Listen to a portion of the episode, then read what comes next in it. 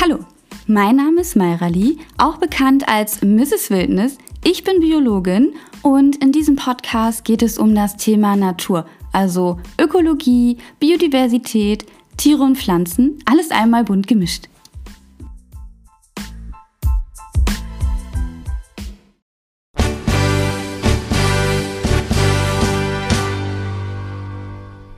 Ob jetzt Hellau oder Alaf, ob Karneval oder Fasching, aktuell geht es in fast ganz Deutschland überall bunt zu. Doch es gibt wahrscheinlich nichts farbenfroheres als die Natur. Und wusstest du, dass auch Tiere und Pflanzen sich verkleiden? Tiere und Pflanzen verkleiden sich. Das ist doch nicht wahr, oder? Doch. Tatsächlich existiert so eine Art Verkleidung auch in der Natur. Da gibt es zum einen Tiere, die anderen Tieren zum Verwechseln ähnlich sehen und das, obwohl sie auch nicht direkt miteinander verwandt sind. Dies ist zum Beispiel bei Mimikrie der Fall. Bei dem Phänomen Schutzmimikrie imitieren harmlose Tiere Warnsignale von wehrhaften Tieren. Sehr vereinfacht und im übertragenen Sinne gesagt, ein Tier verkleidet sich als ein anderes, um sich selbst zu schützen. Natürlich können die Tiere nicht so wie wir, wenn ihnen das in Anführungszeichen Kostüm nicht mehr gefällt, dieses einfach wieder ausziehen. Schutzmimikrie existiert relativ häufig in der Welt der Insekten. So gibt es Schwebfliegen, welche selbst nicht wehrhaft gegenüber Feinden sind, weil sie keinen Stachel besitzen, welche allerdings wehrhaften Insekten, die dann sehr wohl einen Stachel besitzen, wie beispielsweise Wespen oder Bienen, aufgrund von ihrer Färbung und ihrer Musterung zum Verwechseln ähnlich sehen. Manchmal ist sogar der Körperbau dieser Tiere der von den wehrhaften Arten sehr ähnlich. Höchstwahrscheinlich dient dies dazu, Fressfeinde davon abzuhalten, die Tiere zu fressen oder überhaupt erst anzugreifen, weil sie aufgrund des ähnlichen Aussehens denken, es würde sich um eine Art handeln, welche sie dann schmerzhaft stechen könnte. Eine andere Form der Verkleidung ist es, wenn man sich so verkleidet, dass man möglichst nicht gesehen wird, beziehungsweise als etwas ohne einen speziellen Signalcharakter angesehen werden möchte, um sich zu tarnen. Wie beispielsweise ein Blatt auf dem Boden oder ein Ast im Baum. In der Tierwelt nennt man das Mimese. Hierbei sieht ein Tier aus wie etwas in der natürlichen Umgebung ohne einen Signalcharakter. Anders als bei Mimikry will das Tier hier kein Signal wie friss mich nicht, ich bin gefährlich senden, sondern möchte am liebsten einfach gar nicht gesehen werden, um sich zu tarnen. Zum Beispiel sehen von manchen Schmetterlingen die Flügel aus wie vertrocknete Blätter. Sobald ein Schmetterling sich mit diesem Aussehen dann zwischen tatsächlichen vertrockneten Blättern setzt, kann ihn ein Fressfeind entweder gar nicht mehr entdecken oder denkt sich, ah ja, ein Blatt und fliegt einfach weiter.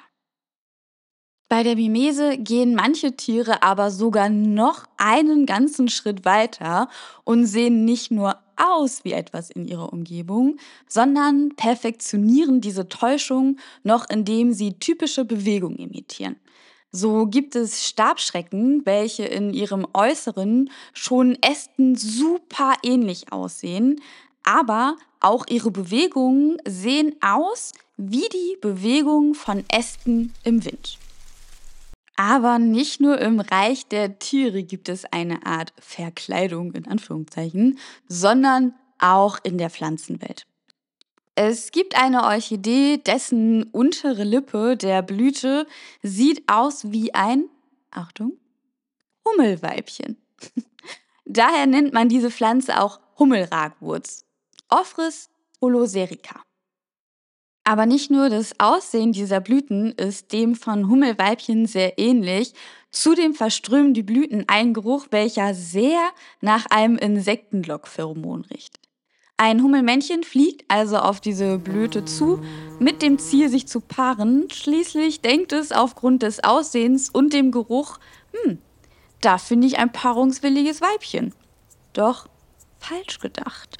Einmal auf der Blüte gelandet, bleibt der Pollen dieser Pflanze auf den Tieren kleben und wird so im optimalen Falle zu einer anderen Blüte weitergetragen und somit wird für den Fortbestand dieser Pflanzen gesorgt. Man könnte nun meinen, einmal auf diesen Trick reingefallen, würden die Männchen daraus lernen und beim nächsten Mal nicht wieder erfolglos andere Blüten dieser Pflanzen anfliegen. Doch dem ist nicht so. Denn die Männchen fallen tatsächlich ein paar Mal auf diesen Betrug rein. Und das nicht, weil diese Männchen jetzt nicht unbedingt super clever wären, sondern weil die Musterungen der Blüten jedes Mal ein klein wenig variieren. Wodurch es für die Männchen dann sehr, sehr schwer wird, wirklich zu lernen, wie ein echtes Weibchen oder eine Fälschung nun aussieht. Wenn dann noch der Geruch der Sexualpheromone dazukommt, wird es für die Tiere noch schwerer, nicht auf diesen Trick reinzufallen. Hummelmännchen sind also nicht per se einfach zu täuschen. Wäre es nämlich sehr einfach zu lernen, dass es sich bei diesen Blüten um Hummelweibchen-Fälschung handelt, dann würde die Hummel wahrscheinlich nur einmal darauf reinfallen und dann wäre die Bestäubungsleistung für die Pflanzen höchstwahrscheinlich nicht mehr hoch genug, als dass es tatsächlich für den Fortbestand dieser Pflanzen ausreichen würde. Es gibt auch noch weitere Verkleidungen von Pflanzen, um Bestäuber anzulocken, welche gerade für uns Menschen im ersten Blick kurios erscheinen. Oder würdest du denken, dass der Geruch von Verwesung auch nur irgendjemanden anziehen könnte? Aber genau das machen Rafflesien.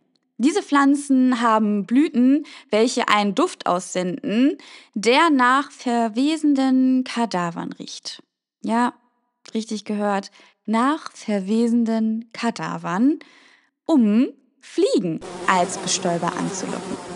Zudem sind diese Blüten sehr groß und hauptsächlich rot-braun gefärbt, was wahrscheinlich den Eindruck eines toten, bereits verwesenden Kadavers noch weiter verstärken soll.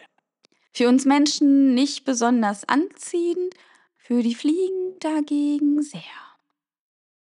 Besonders an Karneval oder Fasching, je nachdem wie du es nennst, gibt es Personen, die rumlaufen wie bunte Vögel. Es gibt nämlich in der Natur auch Situationen, in denen Individuen nicht besonders unauffällig, sondern ganz im Gegenteil besonders auffällig aussehen wollen. Und dafür gibt es verschiedene Gründe. Ein Grund, besonders auffällig aussehen zu wollen, ist es, um potenzielle Partner oder Partnerinnen zu beeindrucken. Ein sehr faszinierendes Beispiel hierbei ist der V.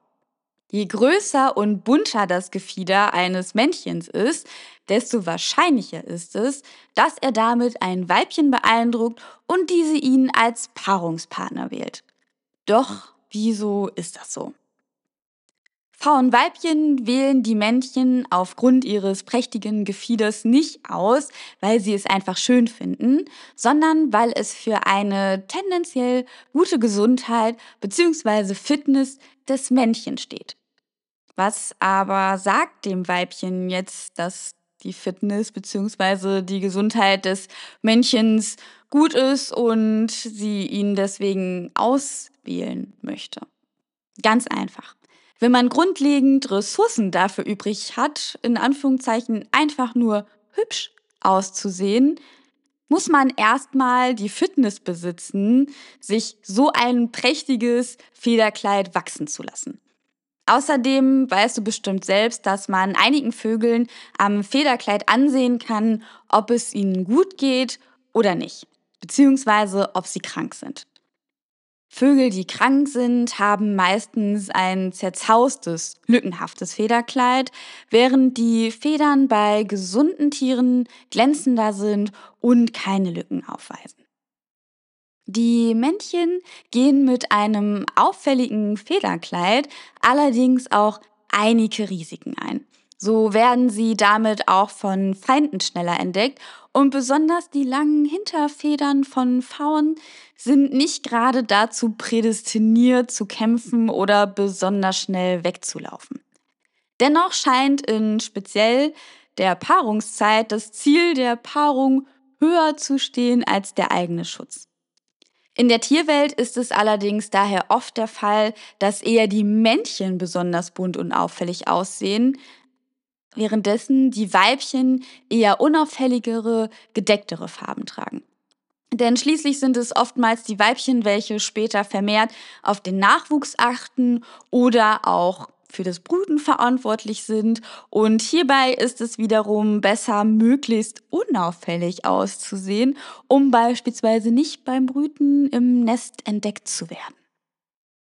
Es ist aber nicht immer so, dass nur Männchen auffällig sind und auch nicht, dass bestimmte Arten nur auffällige Muster und Farben besitzen, um andere anzuziehen. Ganz im Gegenteil. Es gibt auch die Variante, dass Tiere andere damit abschrecken wollen.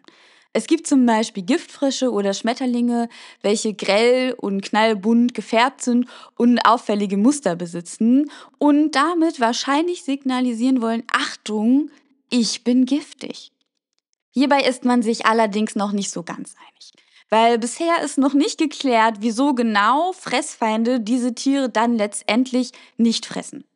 Zum einen kann dieses Verhalten erlernt sein. So kann es sein, dass diese Frösche oder Schmetterlinge für ihre Feinde bitter schmecken und gegebenenfalls Unwohlsein auslösen, sobald diese versucht haben, ein Tier zu fressen. Fortan bringt jetzt zum Beispiel der Vogel, welches das Tier fressen wollte, mit dieser Färbung einen bitteren Geschmack und Unwohlsein in Verbindung. Das kennt man zum Beispiel bereits aus dem Zusammenspiel von dem Blauherr und giftigen Monarchfaltern. Sobald ein Blauherr einmal versucht hat, einen giftigen Monarchfalter zu fressen, so muss der Vogel danach würgen und spuckt alles wieder aus. Sicherlich kein sehr tolles Erlebnis. Ab diesem Zeitpunkt vermeidet der Vogel es dann, diese Schmetterlinge zu fressen, auch wenn diese nur eine ähnliche Färbung oder Musterung haben wie die giftigen Monarchfalter. Wiederum andere meinen, diese Vermeidung müsste zumindest bei sehr giftigen Tieren angeboren sein, denn wenn ein Fressfeind trotzdem mal einen extrem giftigen Frosch zum Beispiel fressen würde, kann er das im Prinzip nicht mehr lernen, denn ja, hat der Vogel dann vielleicht gemerkt, aber zu spät. Allgemein ist es sehr erstaunlich, wie viele verschiedene Farben auf unserer Welt existieren. Wenn wir alles zusammenrechnen, können wir Menschen über 150 verschiedene Farbtöne unterscheiden. Wenn wir jetzt noch die unterschiedlichen Abstufungen und Intensitäten hinzuzählen, existieren circa 90 Millionen Farben, welche wir unterscheiden können wobei dann nicht mehr unbedingt jeder Mensch diese nur mit bloßem Auge unterscheiden kann. Schreib mir doch gerne deine Lieblingsfarbe oder deine Verkleidung bei Instagram at mrs.wildnis oder hinterlasse bei diesem Podcast einen Kommentar. Ich würde mich auf jeden Fall freuen, von dir zu hören. Ich wünsche dir jetzt noch einen schönen Tag, einen guten Abend oder eine schöne Nacht, je nachdem, wann du diese Folge jetzt gehört hast. Und bis demnächst.